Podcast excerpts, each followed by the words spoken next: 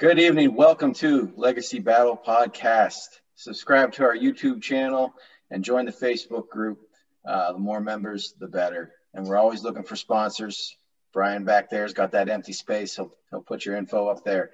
I'm Michael Adams, creator of Legacy Battle. With me tonight from the Gridiron Battle Zone, Brian King. From the Sunshine State Sports Jabber podcast and the Walker Report, Bradley Walker. And of course, Kevin Adams. We're joined by a special guest tonight, and we're really happy to have him because who better to talk baseball than a, a former baseball player? Uh, he played 11 years in the major leagues with the Dodgers, Pirates, Braves, and Astros. In 1986, he set the major league record for assists by a first baseman. He's played in two World Series with the Atlanta Braves. And of course, he's remembered for the picture behind me, the slide heard around the world in game uh, in 1992, Game Seven of the National League um, Classic Series to beat the Pirates, put the Braves into the World Series. Ladies and gentlemen, Mr. Sid Bream. Thank you for being here, Sid. Thank you, thank you, thank you. Let me let me give you a little bit of roll hat. There you go. Appreciate it. Appreciate being here, and you know we get we got to have that famous image up. I mean, that's that's one of the most yeah. famous things in baseball. So. The, the, the, the grimace seen around the world. I mean, as I was sliding in with all my bad knees. ruined my childhood for Pittsburgh Pirate baseball. uh, believe me, living in Pittsburgh, I've heard that too many times. so uh, after the date, debate tonight, we're gonna have a you know a little Q and A with Sid about his career. Um, tonight's debate, we're doing a show that we like to do here on Legacy Battle called the Mount Rushmore. Um, tonight's is the second Mount Rushmore of the New York Yankees. We kind of all came to an agreement that uh, the first Mount Rushmore is Babe Ruth, Lou Gehrig, Mickey Mantle, Joe DiMaggio. Um, hard to knock those guys off their pedestals. So we're gonna we're gonna be debating the second Mount Rushmore. Each of us is representing two that was randomly selected out of a hat. So there's no bias put into it that way. And the order tonight was also selected out of the hat before the show. So we're going to start tonight with Derek Jeter. All right. Well, what can you say about Derek Jeter? 20 years with the Yankees. Um, he led the major leagues in runs once, hits twice. He went over that that uh, that threshold that all players want to go over that 3,000 career hits. Uh, he was the 28th player to ever do that. He ended up with a 310 career batting average. Um, he won the Rookie of the Year in 1996, and he was a 14-time All-Star. Uh, when he uh, became eligible for the Hall of Fame, and the Hall of Fame voters went to vote, 396 out of 397 of the voters voted for him, and that is the second highest uh, percentage in, his, in the history of the Hall of Fame. Um, he was one a really great fielding uh, shortstop. He won the Gold Glove um, uh, five times. Uh, particularly, I remember one play against Oakland A's when he went to the third base, uh, you know, third base uh, side in foul territory and caught a ball. The the uh, the wall there was only about two three foot high. It, it caused him to tumble, and he went headfirst into the stands. And he still was able to maintain the ball. He stood up and was able to throw the ball to second base, uh, you know, to, to contend a, a a runner at second base. So I mean, he was just one heck of a fielder. Um, he is the all time Yankees leader in hits, doubles, stolen bases, and games played. Nobody, there's never been anybody that's put on that Yankee uniform more more times than him. Uh, he has a 321 batting average in the World Series, and he was known as Mr. November. Uh, nowadays, he's part owner of Miami Marlins. Um, he's he's doing some work down there, trying to get that build that franchise.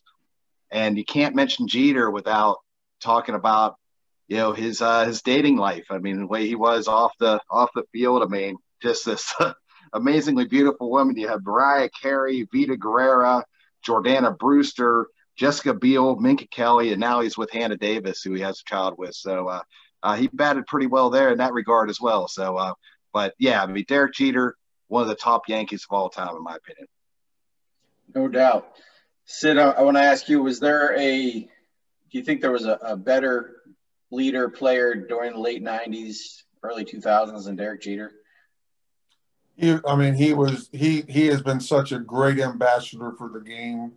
Um, you know, his his leadership on the Yankees ball team was uh, unparalleled. I mean, and uh, you know, as, as as the stats shared right there, I mean, he is, um, you know, not only should be on Mount Rushmore, he he could be on Mount Rushmore one too. Um, you know, he is uh, truly the epitome of a great shortstop. Everything that you could ever ask for, not only with his fielding, his throwing, but also with his hitting, his leadership.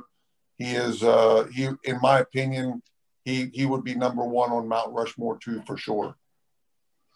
You know, and it's it's hard to find negatives about any of these guys tonight, but that's ultimately the goal of us who aren't representing Jeter is to not get him on because we want our guys on. But I mean, with Jeter, I'll say I'll say this: he's actually my favorite player of all time. However, um, he did refuse to move. Let, let me let me just say this, Michael. The, the yeah. only thing that I would say there is I'm not a big Yankees fan, but other than that, Derek Jeter, great great ball player. Absolutely. Yeah, yeah. So, so, so my knock on him, so to speak, is he, he did refuse to move from shortstop in his later years when his fielding was just absolutely atrocious. Um, a Rod should have probably been playing shortstop. Now, granted, him and A Rod, from what we are told, didn't get along very well. But um, you know, that's. I mean, it was Derek Jeter, though. And should he really move from shortstop? But that, and you know, he, he never really you know, commented or condemned the, the steroid usage of A-Rod and, and Giambi. You know, it, as the leader of baseball, he could have stepped up. I thought a little more on that. Kevin or Brad, do you guys want to add anything on Jeter? He's my favorite Yankee, and I'm and I'm a I'm a I'm a fan of the the enemy of the Yankees. So yeah, he's my favorite Yankee. you know, Jeter his final game, I mean, he had this the storybook ending. You know, two outs. He hit that uh, walk off single uh, to score the game winning uh, run in his final uh, game. Uh, I mean, that's perfect ending to, for a great career for a great player. Um, but you know, and you did bring up the feuds with A Rod. I mean, two of the biggest stars on a team having a feud back and forth, going on and on, and it's not good for the the locker room. Um, but you know that's his leadership. Like he should have nipped that in the butt. A Rod should have. They both should, they're both guilty, but that shouldn't be that shouldn't be going on in the locker room having a feud back and forth. And it, wasn't just a short thing. Um, but just like you guys, I love Jeter, and, and to have that storybook ending, that was just the perfect ending to his career. I mean, I'm not gonna lie. I mean, that's that's like your your hopes and dreams is you know winning the game you know, on the last hit on walk off fashion to retire. I mean, going off into the sunset. Well, like, that, that that was actually that was his last home game. Home game, yeah, yeah. Last he went played in Boston. In front he of his home crowd. Right. He did end with a hit in Boston. That was he walked off with a hit in Boston too. Just wasn't a game winning hit, but yeah. Just guys, just understand this. I mean, in the locker room, I don't care what team you you're on. I mean, you're family, and and tell me what families don't have disagreements and arguments and, uh, you know, yes, you could go back and forth, but you could also say that, uh, you know, that he, you know, you talk about him, but at the same time, why didn't why didn't uh, the other one just be some? And I can't even think of his name right now. Um, and I apologize. A Rod, A Rod, why, why why didn't he why didn't he just submit? I mean, and just say, hey, for the better of the team, you know, I will take third base and and uh, you know, Derek can stay at shortstop and, and everything could have been resolved that way too. So you can yep. put it on Derek, but you can also put it on A Rod. As big of a name as he was, he, he could have been able to just say, Hey, let's let's uh let's let this happen the way it is. Let's not cause a big feud on the team and uh, let's get playing the game of baseball. But but every team had had their struggles. Every team had their, their opportunities to have their little quarrels and and debates and so on and so forth. So, I mean, I, I just I don't I don't really see a whole lot in that. All right, let's move on to Reggie Jackson. Uh, yep, that's me. That's okay. I can remember. So that. yeah, so you know Reggie Jackson, man, he's he's a power hitter. He definitely um, he had a bat. Um, you know, he played 21 seasons in the major leagues. Um, four uh, years uh, in, with the Yankees. He also split time with Kansas City, Oakland, and Baltimore. um, and, and California Angels. But um, he did get inducted into the Hall of Fame in 1993. Um, I'm sure Jeter will will follow, um, obviously. Um, but Jackson got got his nickname from a Yankees teammate, Mr. October. Why did he get that name, Mr. October? Because the man was clutch. Man was clutch in big games in the playoffs in October. Um, he hit three home runs in a World Series Game Six um, for the Yankees to clinch the series.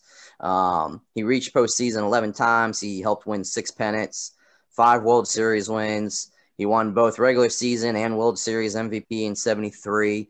He hit over 500 home runs. He had 563, which was sixth all time when he did retire. Um, he maintained a 490 slugger percentage. Um, he was named to 14 All Star games. Uh, he won two Silver Slugger awards, um, AL Most Valuable Player, two World Series MVPs. He got the Babe Ruth Award in '77. He uh, is uh, one of only 10 players to actually have their jersey number retired by two different teams. Um, he had his jersey retired by the Yanks in 93 and then the A's in 2004. Um, and he's one of only uh, four to have different numbers retired by two MLB teams. Now, when he went to you know the Yankees, he wanted his number, but it was already taken. Then he tried to get another number, and another player had it, um, and he actually picked 44, uh, or he wanted 42 um, for Jackie Robinson, but that was taken. He ended up with 44. Um, but uh, in uh, 1999, he was placed 48th on the Sporting News 100 100 greatest players uh, baseball list, and he had he had a quote that he, he had mentioned. Uh, I feel the most important requirement in success is learning to overcome failure, and you must learn to tolerate it, but never accept it. And I think that kind of helped him. I know he had some struggles um, at the plate at times, but you know he didn't let it bother him, and the man was clutch. He hit home runs um, one of the best home run hitters uh, back in when he was playing. Um, and he had his jersey retired by two teams, and he made the Hall of Fame. Sid, do you think that he played five years for the Yankees? You think that's too short of a time for him to, to be considered on on their Mount Rushmore? I mean, you know that's that's going to be up to you guys. I mean, shoot, you you gotta you gotta consider his whole career and the only thing I would say to about Reggie is, yes, he had tremendous stats, but to my knowledge, what I've always heard is he's he was a negative in the clubhouse, and um, and that to me takes away a lot of uh, takes away a lot of his stats uh, when it's all about him and not about the team. Agreed. And hey, let us not forget he tried to kill the Queen of England in the Naked Gun. So, good point. Good so, you know, if he's trying to kill the Queen of England, he could be a, a, a negative uh, impact there. Um, Brian or Brad, uh, anything you want to add about Reggie? Didn't he? Didn't he hit four straight home runs in a World Series game? Wasn't he the only player that's ever done that? Yeah. Am I right or wrong? I believe that's correct. Yeah. Yeah. When he hit three in the game six clinching. Okay, that was three. Okay, that's what. Yeah. Brian, anything you want to add? Oh, I think Brian's froze. So yeah, I believe you're right. Side is that he uh, he struck out a lot. You know, I mean. Oh, he's he's going in and out there, Brian. So I'll just add this about Reggie Jackson. Um, Bleacher Report voted him in the top 13 biggest jerks in baseball history. Dude, that was one of the. So, all right, you back, Brian? Yeah, I think I'm back now. You hear me? Yeah, we do. okay, yeah, sorry about that. I was just going to say that um, one of the one of the things about Reggie Jackson is that he struggled uh, a lot of times with strikeouts. So a lot of times he led the he actually led the majors in strikeouts. So. Oh wow, he goes out again. Yeah. All right. Yeah. So, so, uh, so, so, with all that, Michael, I mean, shoot, today nobody would be considered for Mount, Mount Rushmore because all the home run hitters strike out so much. They could care less about getting putting bat on the ball unless they hit a home run. Um, that, that was one, one negative. but uh, to to to your point earlier, Sid, about um, you know his negativity. I know uh, he he belittled the team captain, somebody we're going to talk about later, Thurman Munson, quite a bit, and that caused a lot of friction in the clubhouse uh, back in the day. So, um, well, while Brian's figuring that out, we're going to move on to our next player, and that actually is Thurman Munson. All right, guys. Thurman Munson spent all 11 years of his career with the New York Yankees, uh, having a 292 batting average. He won two World Series in 1977 78. He was named the team captain the first since Lou Gehrig. Uh, he was considered the heart and soul of the Yankees. Uh, they did retire his number 15, and in fact, his locker is still there in the new Yankee Stadium that they built. Um, you know, uh, he did die in a plane crash that uh, saddened a lot of Yankee fans, um, actually a lot of sports fans in general, not so much just Yankee fans. Um, just an overall great guy. Um, like I said, a heart and soul of a team. That's that's a pretty big honor to have, especially for the New York Yankees, one of the premier baseball teams in all of the majors. So I would say uh, Thurman Thurman was a great ball player for the Yankees. A lot of topics that uh, that come up on this show often is um, what if. You know, Thurman Munson's kind of a the big what if. Um, he was being compared to Johnny Bench quite a bit uh, when they were going. You know, Johnny was in the National League, of course, but uh, Thurman was in the American League. Um, there's really nothing bad to say about Thurman Munson. You know, God rest his soul, of course, but I, I know, um, you know, he, he died probably just a little bit before you came into the majors, right, Sid?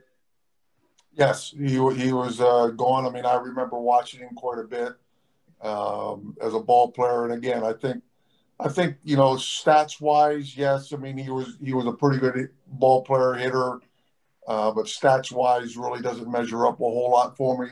The big thing for me is he was he was a great leader, and and and there was no negative to, to Thurman. He was he was uh, somebody that you could count on day in and day out and uh, for that purpose, I mean, uh, he, he could could use could get some uh, some uh, votes for this Mount Rushmore.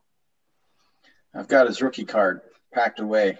Unfortunately, it was the year Topps did the the black siding, and it's really hard to keep those cards in good shape. But Brian, anything or Kevin, anything you guys want to add on Thurman Munson?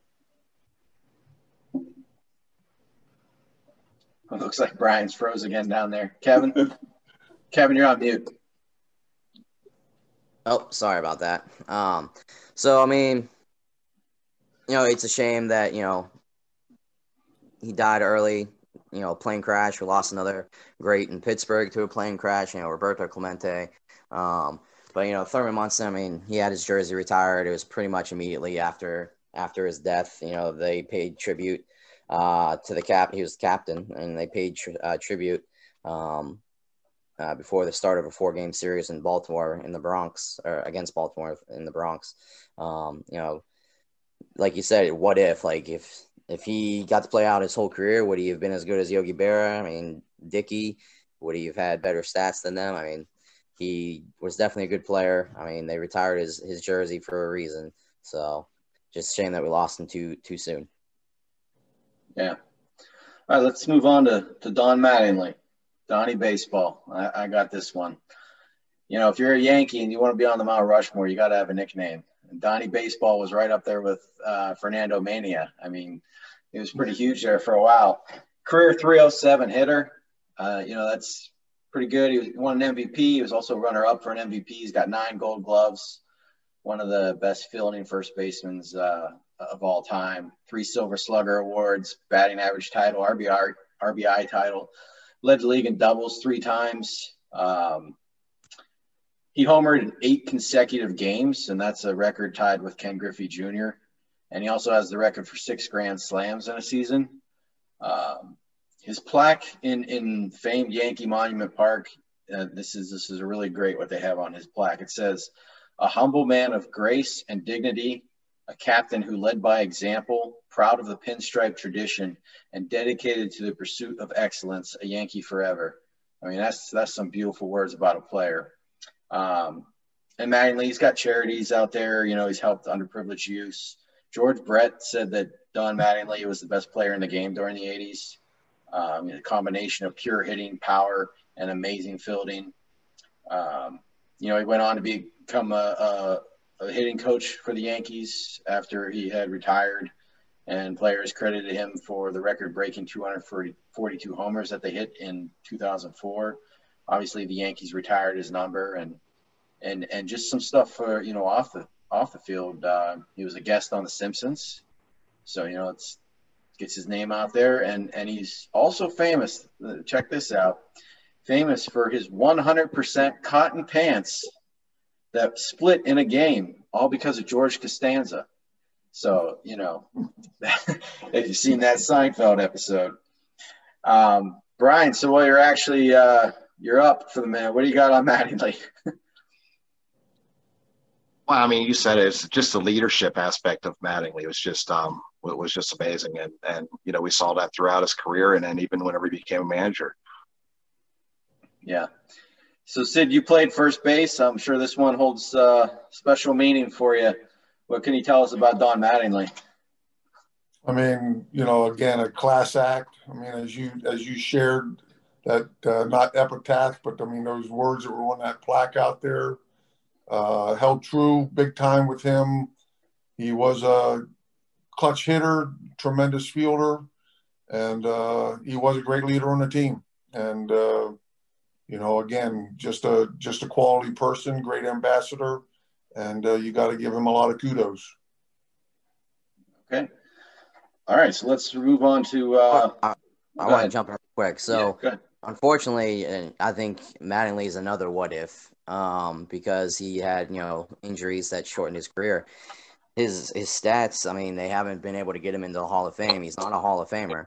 Um, could he have been? Probably. Um, but he's he hasn't he's been eligible I think since 2001 and he hasn't gotten enough votes to get in and we're 19 years now that he hasn't been able to get in um, but unfortunately I think it's because of injuries injuries definitely plagued his productivity and his in his career Okay. All right. So next up, Mariano Rivera. All right. Cue up that Metallica Enter Sandman. Um, Mariano Rivera, 19 seasons with the Yankees. Um, most saves in Major League Baseball history with uh, 652. Um, that's that's 51 more than Trevor Hoffman, who's in second place. Uh, he led the major he led the majors in saves three times, and he had over 40 saves nine times. Um, they put together this stat called ERA plus, which adjusts the players' uh, statistics based on the ballpark that they played in. And Rivera is the all-time leader in that in that metric as well. Um, he was part of five World Series teams, and he pitched in every deciding game of those series, uh, all five of those series. Um, now, in 2012, he had a freak injury where he was shagging fly balls uh, in batting practice, and he he ended up tearing his knee up, and he had to. Yeah, that was the that was it for his season. And when they interviewed him, uh, he was just really broken, and he was uh, thinking that maybe he was never going to play again. He said, "I really don't know if I'm ever going to play again." But he battled back in 2013. He you know, he decided that was going to be his final season. That was going to be his farewell tour. Um, he has 44 saves in that season, a 2.11 ERA, and he ended up being the comeback player of the year. Um, during that retirement tour, he received so much respect around the league. Um, countless places, everywhere he would go, and they knew it was his last, you know, place playing there. They were giving him gifts. They were donating to his charity. Um, they went on to uh, during the All Star game. They had um, all the players came out from the dugouts of both teams, and they all gave him an ovation all at once. Um, and then they even had uh, in the last game at, at Yankee Stadium, they actually had Metallica come there live to play the Enter Sandman song when he came out. I mean, here is you know one of the uh, you know probably the greatest heavy metal band of all time, one of the most well-known bands there ever was. And they you know they thought well enough of him to come out and, and to do that. Um, so, and, and, then another aspect of, of his greatness is, you know, sort of on an international scale, he's done a tons of work with um, uh, charity work uh, for his home country of Panama. And he's probably the most popular and, and most successful Panamanian athlete that there's ever been, probably since at least Roberto Duran uh, back in the 70s and 80s. So um, just a tremendous character on and off the field. I mean, when you just one thing you knew is when when he was coming out of that dugout, he was probably going to save the game for the Yankees. I mean, he was he was that good. He was intimidating, and he had possibly the best cutter of any pitcher that maybe has ever played. Sid, bottom of the ninth, one run lead. Was there ever a pitcher you would want more on the mound than than Mariano Rivera? No, he. I mean, and, and the thing about Mariano, he was so dominant for as a closer for so many years. I mean, you think of uh, too many players, too many closers. They're there for you know a couple years, several years, but then they lose their effectiveness, and you know they're they're they're brushed down to the number two setup guy or the one before that. And uh, Mariano was just phenomenal for you know all his time as far as uh, you know up up in that thing, except for that injury aspect of it all. And as Brian said, I mean, just a tremendous just a tremendous character guy. I mean, man of integrity, uh, just a super, super individual. And, uh, you know, I mean, again, one, one, uh, one that I would, I would very, very much think should be on Mount Rushmore. He's a good Christian man and does a lot to, to help out the world. Absolutely. Brad, was his cutter the best pitch in baseball? Yeah, by far. I mean, again, being a fan of the Boston Red Sox, we, you know, used to hate Rivera coming in, uh, except for 2004. Uh, but I won't go there. Um, but anyway, no, Rivera, Mariano was my second favorite Yankee behind Jeter. I mean, there's there's two guys that I would label as a true baseball players, the guys that were there every day. I know Jeter had a little bit of run in with uh, A Rod and stuff like that. Rivera never really had that issue. Uh, two great individuals, and you know, yeah, Mariano was one of the best, if not the best closer ever in Major League Baseball. I mean, and, and Michael, let me just add this. I mean, you're asking about his cutter. The thing, the great thing about uh, Mariano's cover, cutter is he, he did just throw it in one place. I mean, he could, you know, he would he would he would uh, throw the cutter in on a, a, lefty's hands, but he could also backdoor that cutter. Most guys throw the, the cutter one way, uh, and they don't have consistency if they want to backdoor the breaking back backdoor it on the outside part. Mariano could do that, but he also had the knack of knowing when to throw that stinking four seamer too. Uh, that got a little bit more velocity, kept the ball up in the strike zone, changed the guy's eye eye levels, and so on and so forth. And and he, he, he was just he was just a dominant dominant pitcher in the game. All right, let's uh, move on to our next one. It's uh, Roger Maris. Roger Maris. Okay.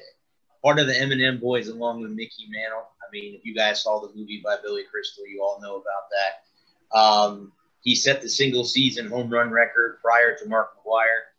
I still think, in my eyes, he still is the single season home run record because of McGwire and Bonds steroid use. Um, he still has the American League single season home run record. Um, uh, he All Star in 1960 61. He, of course, won the World Series in 61 and 62 with the Yankees. He was heavily booed because a lot of people wanted Mickey to win to win the home run battle. Man, you know, Maris was the one who did it. He did have the whole asterisk thing because he had more games than Babe Ruth. But uh, yeah, Roger definitely deserves to be mentioned to go on the Mount Rushmore for the Yankees. Kevin, what uh, you got any thoughts there on Roger Maris? Um, I mean, his his stats are. I mean, they're good. Um, and uh, you know he still holds the American League record. You said, uh, right, Brad? Yes. For home runs. Uh-huh. Um, I mean, he batted a 260. I mean, that's kind of average, mediocre. Um, but I mean, he scored 826 runs. He almost had a thousand RBIs. Um, and uh, he I don't really know much about Roger Maris, but um, you know, eight 850 uh, RBIs isn't too bad. Um, home runs 275, which you know again is mediocre, but um, I don't I don't I don't know too much about Roger Maris to be honest with you. Let, let me jump in and say one thing about Roger Maris's season when he got the 61 home runs was I don't know if there's really been an athlete in baseball that was under so much pressure from his own fan base you know, just to have. it. I mean, they were never booing him for two reasons. First off, like like you said, Bradley, they wanted they wanted Mickey Mantle to win that record, and they wanted to preserve, you know, Babe Ruth's, you know, Bambino legacy record too. You know, and it was like, man, the, guy couldn't get any love anywhere, you know, and and so and he was still able to to break that record, which is, I mean, they made a movie out of that '61, and I mean, it, you know, when you watch it, it really brings home to life just how, you know, how much that was such an uphill battle for him. Uh, like Mattingly, he's not in the Hall of Fame. Um, so it's, you know, take that with a grain of salt. But um, Sid, you've been in some high pressure situations, but uh, were you ever were you ever booed by your home fans like Roger Maris was? Oh, I had many a times where I was booed by. Absolutely. I mean, that was that was a given. I mean, uh, you know, and I don't think that there's too many players when they're going through a little slump that aren't booed by their you know, and especially especially in Philadelphia, especially in New York, and uh, especially in San Francisco. I mean, you know, some of the worst places to be playing a baseball game because I mean they will let you have it. Does he still have the home run record to you? I I would say that. I mean, I've always continued to give Hank Aaron the the all time home run record just because of what was said there with with uh, the steroid use. Because uh, I mean, without the steroid juice, who knows if they would have ever gotten to seventy some home runs in their in the in the year, and at the same time, who knows how many more years they had had to play that could have got hurt. Uh, you know, with, yeah. with with that steroid juice, and and uh, so I will always give Hank Aaron the uh, the all time home home run league lead, and uh, you know, as far as Roger in, in the American League or the or both leagues, you know, that's hard to say. I mean, I'm not I'm not going to sit and say somebody couldn't have hit 60, 62, 63, but uh, certainly a, a monumental task. Different time too, you know, different balls and bats. Like yeah. I think it's a lot harder to hit with a bat back then um, compared to the bats well, they have now. I don't, I don't, you know, that that's one thing that I don't know if I would agree with. I mean, as far as the bats back then, I mean, you know, they were they were logs. I mean, and, and uh, they were just as hard. The bats that they used back then were just as hard. Now, yes, they probably didn't have the thinner grips. I mean, it allowed more whip on the on the bat and so on and so forth. But at the same time, I mean, they those guys were using 35, 36 ounce bats uh, that uh, obviously were a little bit more dense in the ball. The biggest thing to me would be the would, would have been the baseballs. I mean, uh, the baseballs, you know, today are so much more livelier than, than They're uh, juiced. were back then. the balls are juiced today. You can say it. you either strike out or you hit a home run today. So that's exactly correct. All right, let's uh, move on to Whitey Ford, the chairman of the board. That's another great Yankee nickname. Um, you know, sadly, he just passed away last month on October 8th. Um, but a little bit about Whitey. He's pitched game one of the World Series a record eight times. Um, and he has a record of 33.2 scoreless innings pitched in the World Series. Um, he holds the Yankees record for wins with 236 starts, strikeouts. He's got 1,956 and shutouts. He's got 45 of them. He's won the Cy Young Award, um, led the league in ERA twice. Uh, he also led the league uh, in wins three times in a season. Um, you know, and he missed some time because he served uh, two years in, in the army in, in Korea. Um, so that was two years serving our country that, you know, his, his stats could have got up there. He probably would have been a lot closer to that magic mark of 300 wins for a pitcher, which is just, you know, guaranteed, uh, you know, you live in infamy there. Um, after his, you know, he was, became the Yankees pitching coach afterwards. He was actually a pitching coach while he was still playing for them. Um, and then coached many years after his retirement with them. In 2015, it was said he was the greatest living uh, Yankee legend. Uh, Sporting News ranks him as the 52nd greatest player of all time. He's a 10 time All Star, six World Series titles. His um, his stats would have been even better. And this is a kind of a little known fact, but his manager, Casey Stengel, who actually almost made tonight's list, um, he actually hurt Whitey's stats because he would save him to pitch against the better teams. even though it would be his turn in the rotation. So he wouldn't get to pitch against teams that weren't as good. So he always had to pitch against the better competition. So, and then uh, you know, just a little bit off field, uh, he also was on The Simpsons, like Don Mattingly earlier, and uh, you know, he even acted with Pierce Brosnan in Remington Steele. So he's uh, he's had a little bit of a career there outside of baseball. Um, let's see, Brian, you got anything on Whitey Ford you want to throw in? I mean, it, it's just when you think about him, I can't think of many other guys who were like the ace of a, of one franchise for so long. I mean, he just you know he just dominated that that role for so long, and and like you said, the leadership that he that he showed to the other pitchers. Um, you know, he was thought his you know, his technique and, and his teaching abilities were thought so well that he became the pitching coach later. If anybody on this show is going to know about good pitching, it's going to be Sid Bream. You played with Tom Glavine, Greg Maddux, um, John Smoltz, Steve Avery. Uh, gosh, I, I, think you were with Drabek for a while too in Pittsburgh, right? Yes, it was. Yeah, I mean, Cy Young's out the wazoo between those guys. Um, how does how does Whitey hang in there with them?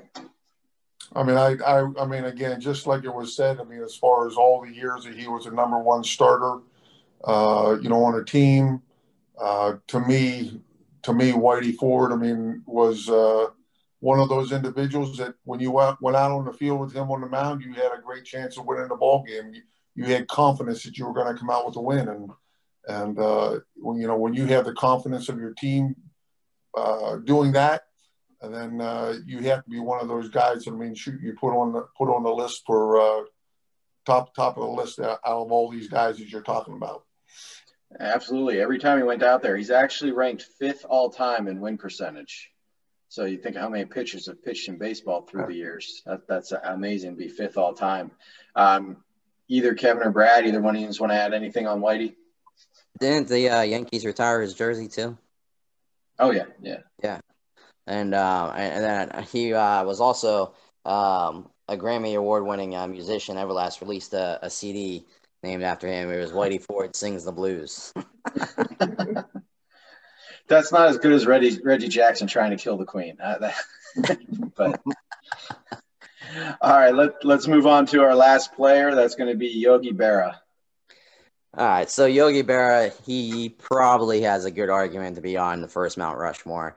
To be honest with you, uh, you know, he played catcher for the Yanks, um, took on a manager and coach role later on as well. But he played 19 seasons in the MLB. Um, every single season was with the Yankees except for one. Um, uh, and I think I believe that last one was with the Mets. Um, he was like part coach, part player for the one season. Um, he was an 18-time All-Star, won 10 World Series championships as a player. That is more championship seasons or wins than any other player in MLB history. Uh, career batting average 285, which is pretty good for a catcher. 358 home runs. Um, batted in over 1,400 runs, 1,400 plus RBIs. Uh, he's one of only six players to win the American League Most Valuable Player three times. Uh, he is widely regarded as one of the greatest catchers to ever play uh, in the history of the MLB. He was elected into the Hall of Fame in 72. Uh, Berra was a power hitter, strong defensive catcher. Um, he appeared as a player coach, like I had mentioned. Um, in every in every one of the 13 World Series that the Yankees played in, between 47 and 81, Berra was either a player or a coach. Um, so he had a hand in every single World Series appearance for the Yankees between those years. Uh, they retired his number uh, in 72. Uh, the Yankees did, uh, which Hall of Famer Bill Dickey uh, was one of the people that mentored uh, Berra, and that's where he got his number. And they actually honored both Berra and Dickey um, when they retired that number. Um, Berra showed he had crazy physical endurance by catching an entire 22 inning, seven hour game against the Detroit Tigers. He caught wow. he caught for all 22 innings for a seven hour game. That is insane. Um, he was he was named to the MLB All Century team, uh, voted by the fans in 1999. Uh, 98, Berra appeared uh, number 40 on the Sporting News list for 100 greatest players. Um, when it came down to MVP voting uh, between 50 and 57, he never finished lower than fourth in the voting between those those years, 1950 and 57. He received uh, MVP votes in 15 consecutive seasons, tied with Barry Bonds and only second to Hank Aaron's 19 straight seasons uh, for having M- MVP support. Uh, from 49 to 55, uh, he was on a team filled with stars. You know, he played with uh, Mantle, he played with DiMaggio, um, but it was Berra who led the Yankees those seasons in RBIs for seven consecutive seasons. Oh. He was kind of like the underdog player. His stature, he was only five foot seven. He was a small guy. Um, but people, I think, took that for granted. And I don't know why, because he played amazing. He, stats are great.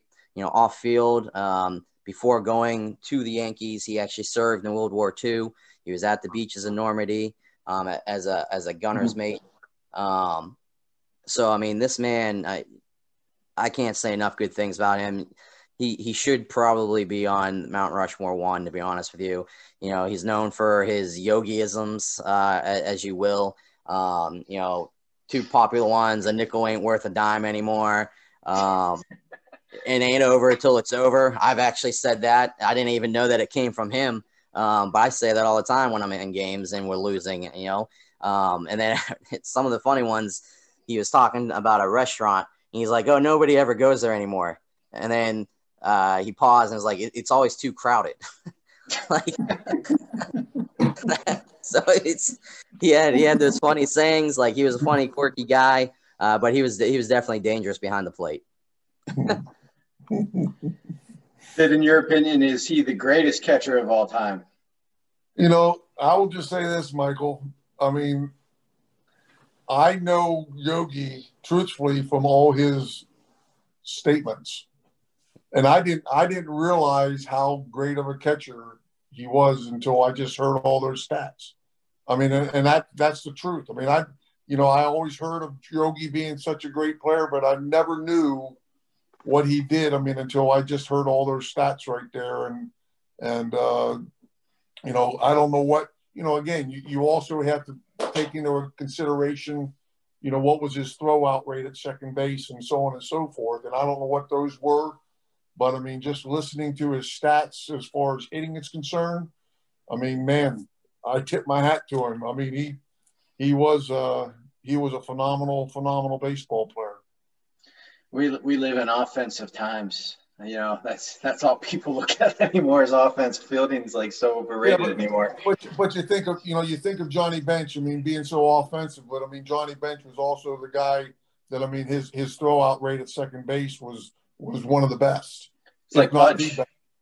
Yeah, I yeah. mean, and so you know, again, you, you think of the, the the catcher to me, I mean, is is one of the, if not the, other than the pitcher and maybe shortstop, the catcher is one of the top positions on the team. Being able to handle pitchers, you know, being a psychologist with the pitchers, you know, being able to to to frame frame the ball, knowing how, knowing, making sure that the pitcher's not out there shaking off his pitches. He he knows what that pitcher's thinking all the time, putting down the right pitch and so on and so forth. So I mean, there's there's a lot of other things that goes into to me a catcher uh, than just his offense. I mean, and throwing guys out. I mean, it's also all those other things. And and uh, it certainly sounds like Yogi Yogi. I mean, being in the game that long was certainly one of those individuals that had the confidence of his pitchers and and also did it offensively as well. Yeah, you have to assume he called a good game because the Yankees were winning every year. Um, Brian or Brad, you, either one of you want to add anything on Yogi? I know there's really nothing negative out there about this guy. So, I mean, just probably if you're looking at all these guys, and maybe even throw in the guys that we put on the, the Mount Rushmore, uh, was there anybody was had, had more of like a funnier kind of character that stuck out, or, or somebody you know you, that you would remember for that? I can't. I don't think so. I mean, I know Babe Ruth was a he was a character too, but I, I think even Yogi would have him beat. Yeah, absolutely. Okay, so before we go into our vote tonight, um, we're going to do our trivia question. So, um, trivia question for a prize, got to be a member of the Legacy Battle Facebook group uh, to win. So, please join prior winners. You guys are still ineligible. Um, you got to answer all parts of the question and throw your answers in the comments section. According to the movie Bull Durham, who is the all time minor league home run leader? How many home runs did he hit? And what is a good wedding gift to give according to the pitching coach? So just throw your answers in the uh, comment section. If you win, we'll get you prize mailed out. All right, let's uh, let's move on to our vote. How we're going to do this tonight is we can't vote for a player that we represented, so that throws a, a little wrinkle into it there. And so all of us will pick one. Sid, unfortunately, pressure on you. We're going to have you pick your four, and it, it can be the one of the ones we picked or whatever, but you'll get your own four. So, Kevin, you're in my top left corner, so let's start with you. I mean, we got a lot of good players here. Um, I'm gonna have to. I'm gonna have to go with Mariano Rivera. I mean that that man when he came up to to close the game. I mean, you pretty much knew it was almost a guarantee the Yankees were gonna go away with the win, and he was gonna save, get the save. Um, his his pitching was unbelievable. 97 mile per hour uh, fastball. Um, great guy off the field too. Uh, I know he had uh, some mishaps down in Panama, but overall, dude was a great great player, great guy off the field, and I definitely think he, his stats are well deserving to be on Mount Rushmore. Okay, I'm gonna take Yogi Berra. Um, everything you said, Kevin. I, I know he's a great player on the field, but as Brian mentioned, his character alone puts him on a Mount Rushmore for me. Um, I mean, his quotes are, are everywhere. They were even used in uh, Rocky Balboa, Rocky Six, or whatever they call it, Rocky Balboa. Um, you know, they, they, they made a joke of that. It ain't over till it's over. You know, coming from the '70s and something like that. So he's just such a character, such a great baseball player. Everything you hear about him, he was just a kind-hearted, good man.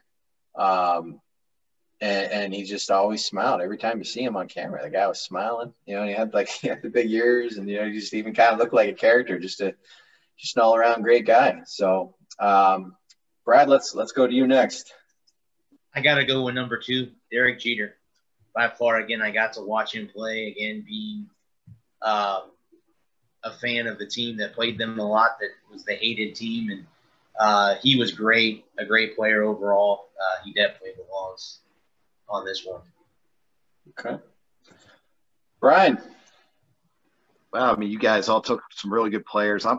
Uh, this is difficult, but I think I'm going to go with Whitey Ford. Um, just so consistent, uh, almost like a lunch pail type player, but but to be the ace for that long, um, to be involved in, in all those all those championships, just to be that that that constant um, uh, during that era, uh, you know, uh, in the 50s and 60s, there was just it was tremendous. So I'm going to go with Whitey Ford. All right, so the panelists. Uh, second Mount Rushmore is Derek Jeter, Whitey Ford, Yogi Berra, Mariano Rivera. Sid Bream, let's hear your four. Well, I would say this. I mean, guys, I mean, you nailed it on the head. I mean, I, I would say this up until I heard Yogi Berra's stats, he was not in my uh, Mount Rushmore. I mean, but, uh, you know, hearing that, I mean, I had actually Don Mattingly in there before him. But uh, hearing his stats today, um, you know, my, my number one was Mariano Rivera.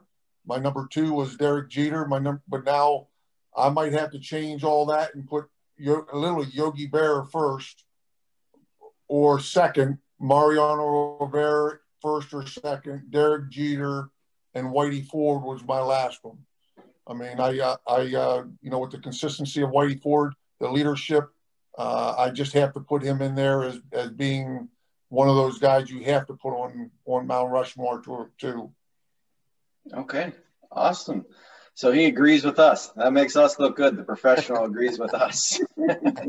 That's great. All right, let's uh, let's move into our Q and A.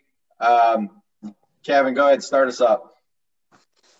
All right. So, I mean, I, I grew up, you know, I'm still a Pirates fan, even though they're, you know, again, one of the worst teams in the league. But, uh, you know, I, I, I watched you play when I was a kid. Um, how was it? Thanks, uh, thanks for making me feel older, big guy. I'm probably I'm, I'm, probably not as young as you think I am though. Um, but uh, how was it uh, playing for the Pirates in like you know the early '90s, uh, you know late '80s, like with uh, Bonds and Van Slyke and Uh, Bonilla was there. Uh, what was it like playing with those guys and then locker room and everything? Well, we had a, you know, again, I, I came in and started, I was traded over in 1985 for Bill Madlock. Cecil Espy, RJ Reynolds, and myself came over. And, you know, as you know, and if you remember, we were terrible in 1986. We, I think we lost 103 ball games, but but at that time, they brought in Sid Thrift and Jim Leyland. Sid Thrift being our general manager, Jim Leyland uh, being the uh, our manager, and um, and you know from that point on, they started to put these additions onto our team as Bobby Bonilla, Barry Bonds, uh, you know Van Slyke, Andy, uh, not Michael LaValliere, Jay Bell. I mean, and every year you know, it was it was so awesome to you know that they they saw the need, they saw that hole that needed to be plugged, and they they brought somebody in in order to fill those plugs and and uh, you know and, and so from 87 88 we knew that I mean we were getting close. And so I mean to just to answer your question I mean there was such awesome talent there. Uh, with Doug Drabek with uh, you know Bobby Bonilla, big old strong, you know, big old strong boy. I mean, uh, Barry Bonds, obviously, in my opinion, you know, taking away the steroid aspect of it all, probably one of the most dominant players there was in the game back then. And um, and then Andy Van Slyke, you know, great ball player, hitter wise, but I mean, as far as the outfield was concerned, I mean, uh, he he could run them down with anybody that you want to put out out there. I don't care who you're talking about, Willie Mays, Otis Nixon, you know, whoever you want to put out there, Marquis Grissom. Uh, he was one of the best, and also throwing out guys at the plate or throwing out guys and uh, running to third or wherever he needed to throw the ball. I'm just thankful in 1992 the base hit wasn't hit out to him; it was hit out to Barry Bonds because if it was hit to Andy, I would have probably been out by about 30 feet. Barry threw that Scott Norwood out there field goal, like wide left or wide right or whatever. Now, now, let, now let's not get too, you know, Barry's throw was not that bad, okay? I mean, you know, today's guys, I mean, can hardly get the ball to second base for the most part. I mean, That's true. Barry's was a one yep. hopper just up the line.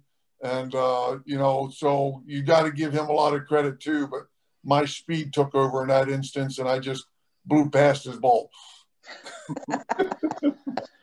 well, uh, I know all the guys are going to be asking a lot of baseball questions, so I'm going to uh, ask you a different question. Um, I was hoping you could tell me. I know you're a part of it, the Christian Athlete International program. Like, what can yeah. you tell us about that?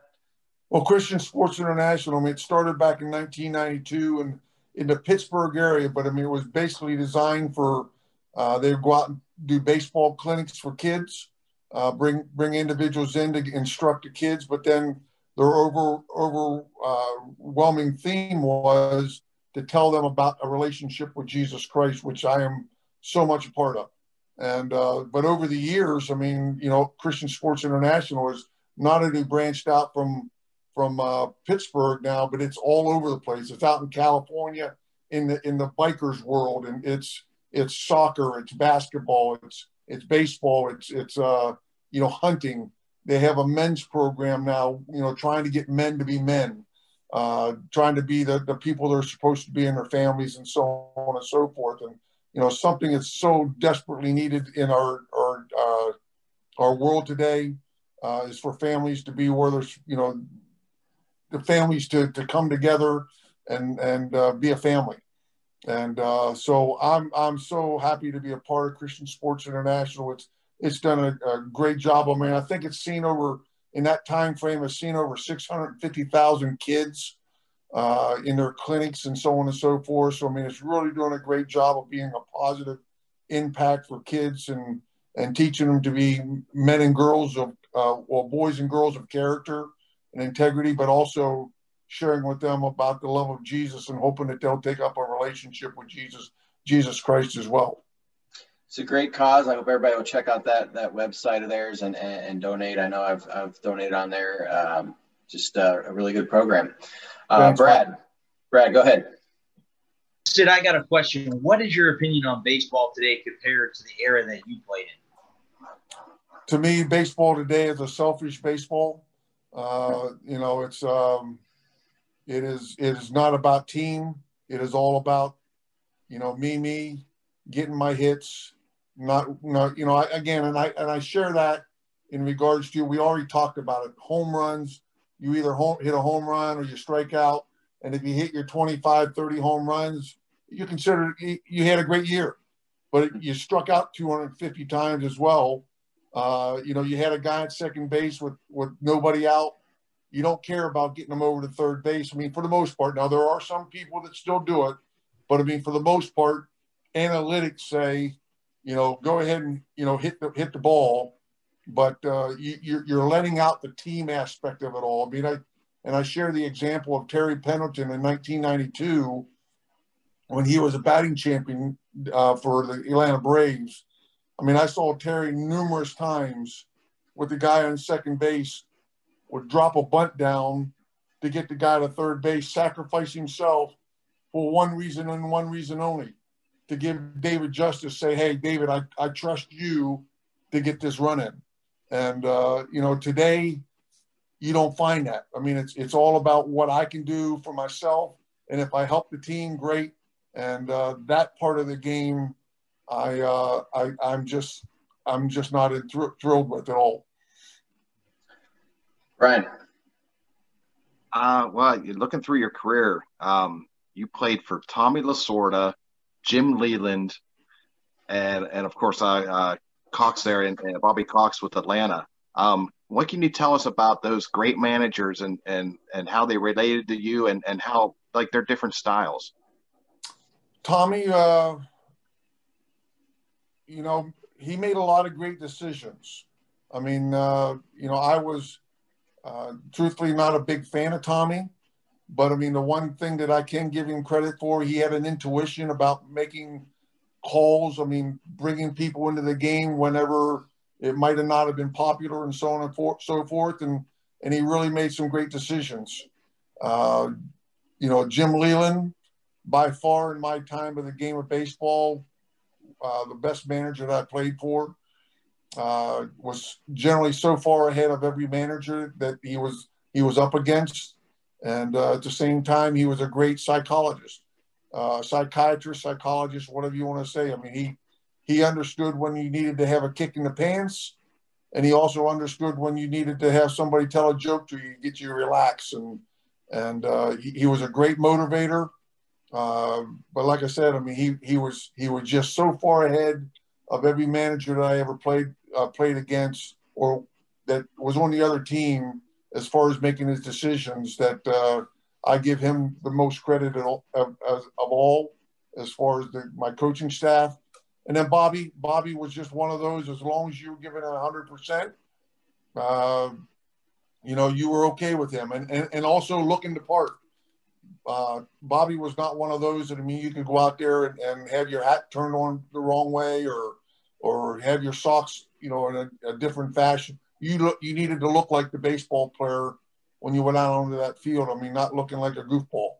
And uh, Bobby really respected the game in that way. But he is also one of those, like I said, I mean, as long as you were busting your tail, uh, you were in good shape with him. I mean, but if you slacked off, he was he was going to let you have it and let you have it good. Do you have time for a few more? Or? Yeah, sure, absolutely. All right, uh, we'll do one more each. Kevin, go ahead. Um. Well, before I get into uh, my next question, I, I see that you um had uh you were a batting coach for the State College Spikes in 2008. Yeah. I actually was uh, uh at Penn State uh, in 2008. Um, huh. and that why that's come, a why didn't you come down and see me? What? I didn't. I didn't know you were there. he was obsessed with Joe Paterno. He didn't know nothing other than that. But anyway, so um, yeah, I saw that you attended Liberty University and uh, uh, your son went there too, and then uh, you played uh, some college ball in uh, summer of 1980, and then you were drafted in '81 by the Dodgers. Was there a team that uh, you were kind of like hoping that would kind of draft you, and like what were you thinking, you know, around the draft day? Like, were you, you know, you excited, know, nervous? I mean, in all truthfulness, I mean, being at Liberty University at that time frame, I mean, I was just actually telling somebody today. I mean, I didn't know what was going to happen. the Dodgers the Dodgers has showed the most interest in me as far as in my college days. I mean, and you know, I hit I hit over 430 every year in college. Uh, you know, with an NAIA school, we were fifth in the nation two years in a row. But um, uh, I wasn't real sure who was going to to uh, draft me at that time. I'm thankful that the Dodgers did because back then, the Dodgers, I mean, were were well considered the best minor league organization in in the uh, in the, all the franchises. Uh, they they really took care of their minor league players with, you know, all of them having their own buses, uh, you know, private buses and so on and so forth. Triple A at one point in time had their own planes, uh, but uh, they they they took care of their players, unlike a lot of other franchises. And so, uh, you know, there there was always the statistic. I mean, it, if you were in the Dodger organization in single A, you had a 25% chance to make it to the big leagues, where other teams was 10%.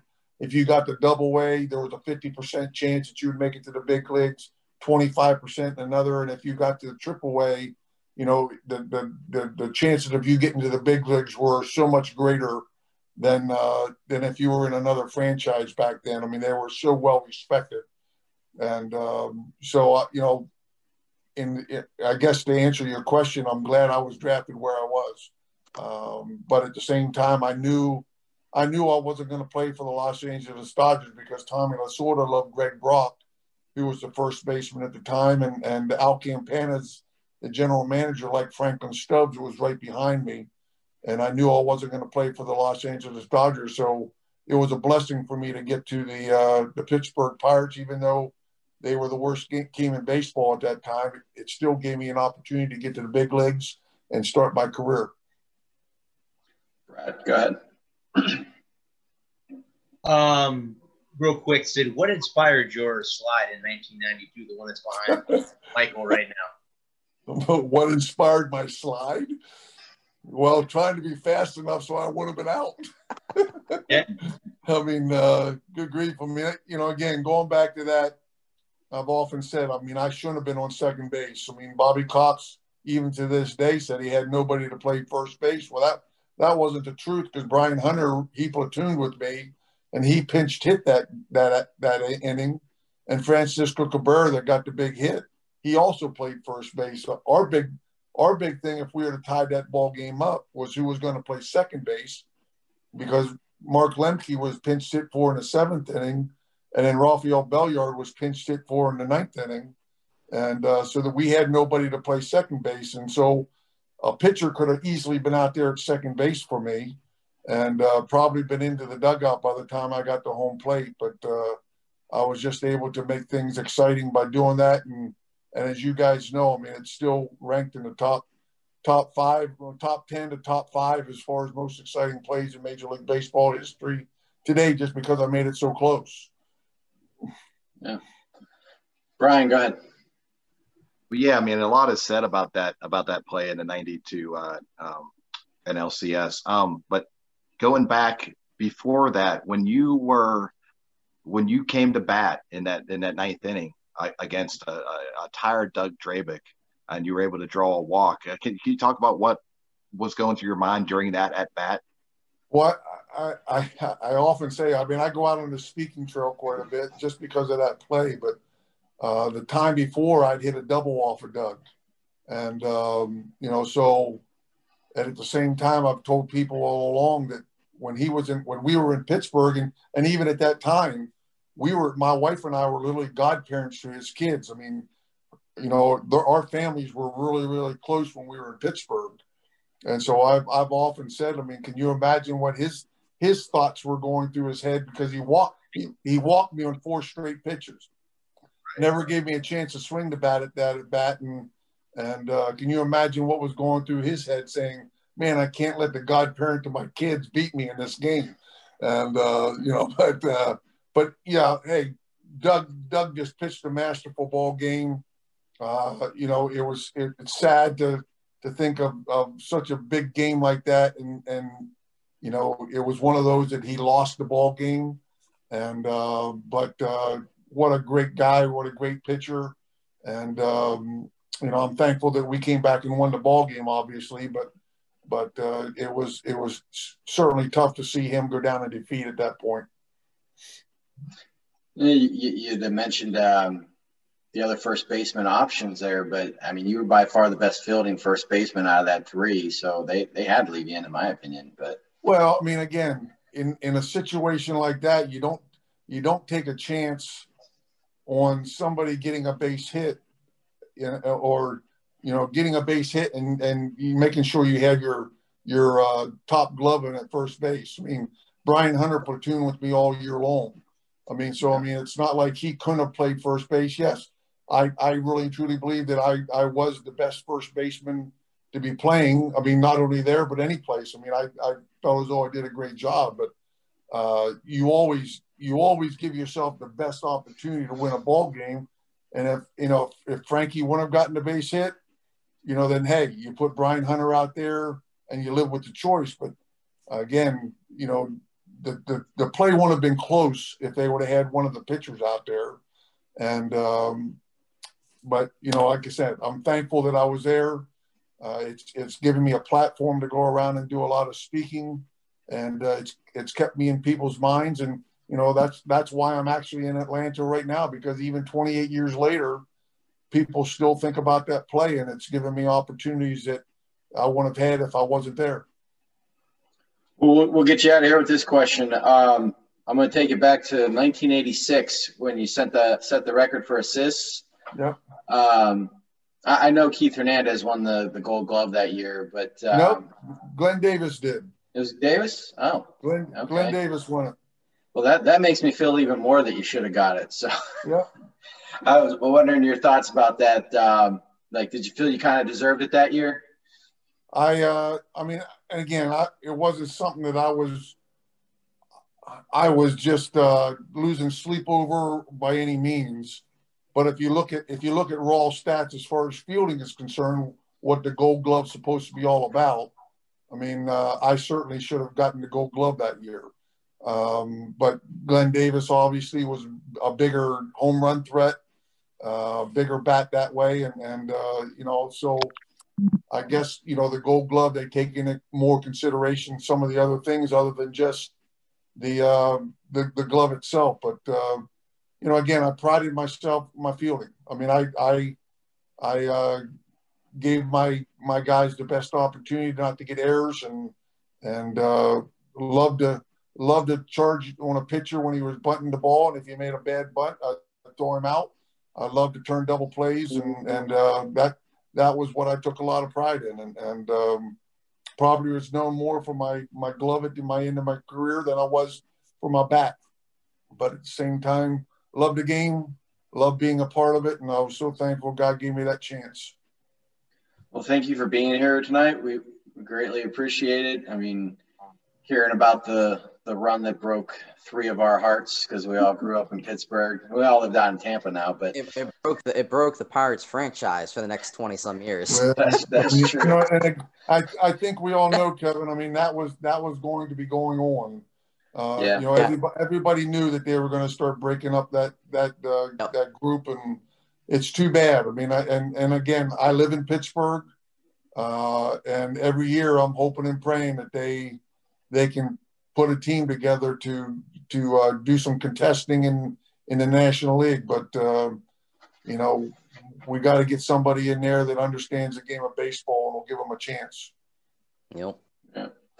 Great. yeah. Thank you again for coming on. Uh, we want to thank everyone who's going to watch the show. We appreciate that too. Remember to join the Facebook group and subscribe to the YouTube channel. You can get shows earlier on the YouTube channel than what you will on the Facebook group page. So keep that in mind. So we'll see you all next time. Good night. God bless.